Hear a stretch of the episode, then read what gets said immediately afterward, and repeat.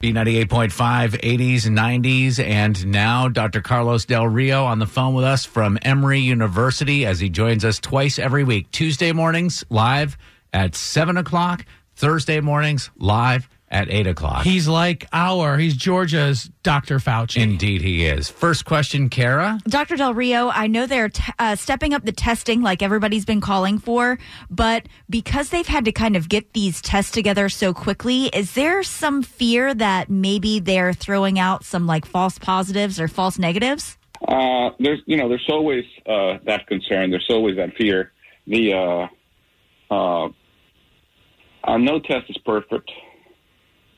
Uh, and we need to realize that that uh, that any test has false positives and false negatives, mm-hmm. and you worry the most about the false negatives in a test like this because you could potentially just because you're negative, it doesn't mean you don't have it, and we need to understand also the antibody tests that are being developed. Some antibody tests may be better than others, and we need to really look at them because you know a test is not a test is not a test. So really understanding the testing is going to be really important.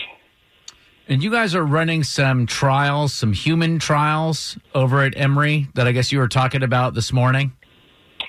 Oh uh, yes, we, we we we are. Uh, you know, Emory is a research university, and we are fortunate to be uh, leading in in the area of infectious disease research. We're probably one of the best, if not if not the best, in the country in infectious disease research. We have a wonderful vaccine center. So we really do the research all the way from the very basic research to the clinical. And I'm going to give you an example of that. Our basic scientist working with the virus in the, in the lab developed a an, an antibody test against a specific part of the virus that is very important.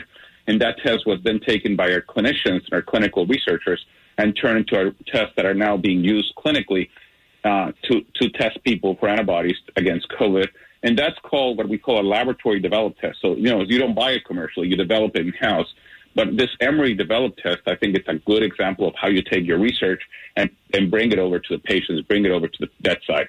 We're also doing research in treatment, and one of the most promising drugs remdesivir is being tested at Emory. And we're also going to be doing multiple, we're doing already multiple other studies, including with hydrochloroquine and with other immunomodulators like betulizumab and others. And finally, we're one of the two sites in the entire world which is doing the initial phase one study with the very promising vaccine from Moderna Pharmaceuticals that is being tested through the NIH clinical clinical uh, vaccine treatment and evaluation units. So, so Emory is really a, a, a, prime place for research, and we're very honored to be contributing to, to, you know, again, it's going to be through research that we develop treatments and we develop a vaccine and we eventually conquer this disease.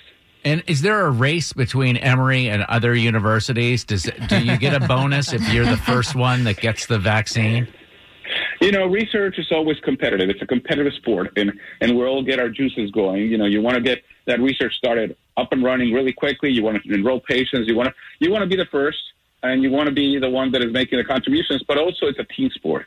So it's a little bit. Think about you know football or any of your team sports. You know, if the team is working together, we're working together, but you still have the most value still have, you know, the, the superstar and you want to be there. So I think it's a combination of, of individual pride with team sport. And at this point in time, I think a lot of those, of a lot of us in infectious disease, I think more than ever, researchers are working in a team sport. I mean, we, we're on the phone all the time. We're talking about initiatives. We're talking about ways to collaborate together. And we're trying to see how working together we can get to the, to the cure and the solution to the disease much faster than if we do it on our own. Hey, listen, Americans have been dying for sports on television. Would you mind being televised? Your work, we could cheer you on from home. It could be fun, right? I mean, this could be. I mean, people. This is a this is a, a very exciting team sport, and I think we need to figure out how to how to uh, how to get people excited about about this this research. This is a race to find a race to find a cure and a vaccine for this disease, and you have some of the brightest minds in the world working on it. America's got vaccines. Yeah, I can see now. Um, there you, know, go. Dr. Del Rio, you, you talk about testing, and uh, it's expected today that the president's going to unveil uh, these plans on how to open up the economy kind of piece by piece. And one of those pieces is um, ramping up testing, getting testing.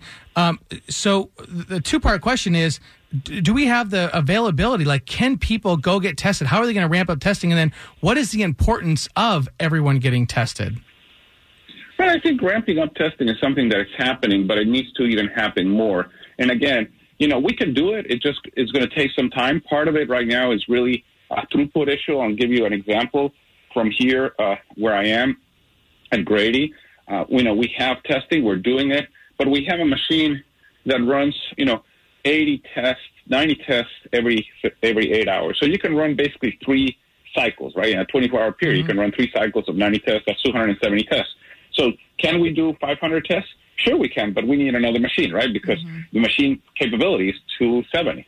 And therefore, you need to order another machine. And it takes a while to get the new machine in and to plug it and to test it and to make sure it's running correctly.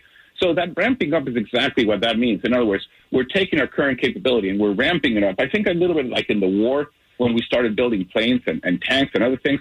You you look where you start and then you start ramping up to really do more and more, and eventually you get to where you need to be.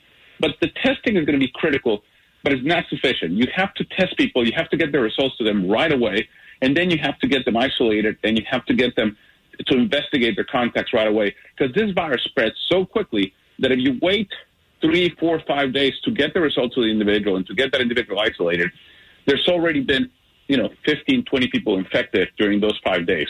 So we need to figure out a way to get the results to people literally immediately. So is that how we can maybe start to think about reopening the country is getting people tested, finding out if they're positive, and then immediately getting them into isolation?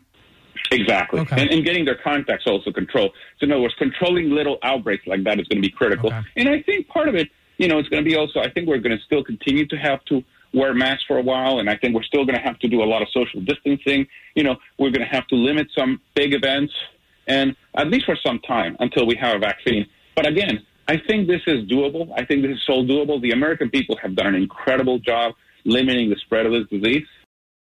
My question is about the CDC director, uh, who says that he's warning that we might see a resurgence next year and just kind of like the regular flu. So I wanted to know how this virus is different than any other virus. Like, have we decided that we should be more scared of this outbreak than we have any other year?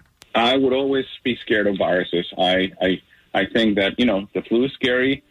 This little monster is 10 times scarier than the flu, right? Oh, wow. It's, it's more transmissible. It's more lethal. So this is the flu on steroids. So yes, we need to be scared, scared. But I think more importantly, we need to be respectful and we need to take it seriously. You know, Dr. Redfield says we may see a resurgence. Yes, we may. You know, we may also see multiple other things. I don't want to worry that much about the future. I want to worry about the present. I want to get over this episode right now, and then and then see what we need to do. But the reality is, even if we have a resurgence, the resurgence is not going to be what we're seeing right now. The resurgence is going to be different because we're going to have testing. We're going to have things that we currently don't have. Right. So again, think about think about the resurgence as as yes, it's going to happen, but it's not going to be the same. And I think we need to don't panic as a result of this. We need to to be strategic. We need to plan. We need to get prepared. I think you know we're going to be more prepared next time, so it's going to be less impactful. But it's going to be is it going to happen? Very likely. Uh, you talked about it being ten times more lethal or strong than the regular flu. And Drex, you had asked a question about the uh, the lab, whether or not this was developed oh, in a lab. Right? Yeah. So, uh, Dr. Del Rio, there's uh, articles now floating around that in Wuhan, like this virus was created just to see if they could create it. And I'm not going to ask you whether you know there's like a conspiracy theory or anything like that. But the question is, can, does a lab have a, an ability to create a virus like this? It could be, but the reality is the best lab out there. It's called nature, yeah, and okay. nature has the ability to recombinate and to create very, very aggressive virus. We don't need a lab. The lab out there is called nature. And the reality is these viruses live in animals, live in, in, and I think our way of doing things, I think if you can say one thing about what caused this outbreak and what needs to be looked at is the so-called wet markets in China. These are places where, you know, animals and bats and other things uh, live together, come together, get close to humans. And it's at those places that you can see the recombination of viruses, and then you can see those viruses jump into humans. And the reality is, is that is how a lot of these infections are happening. We as humans, you know, have impinged into the ecosystem, and this is causing a lot of the outbreaks we're seeing.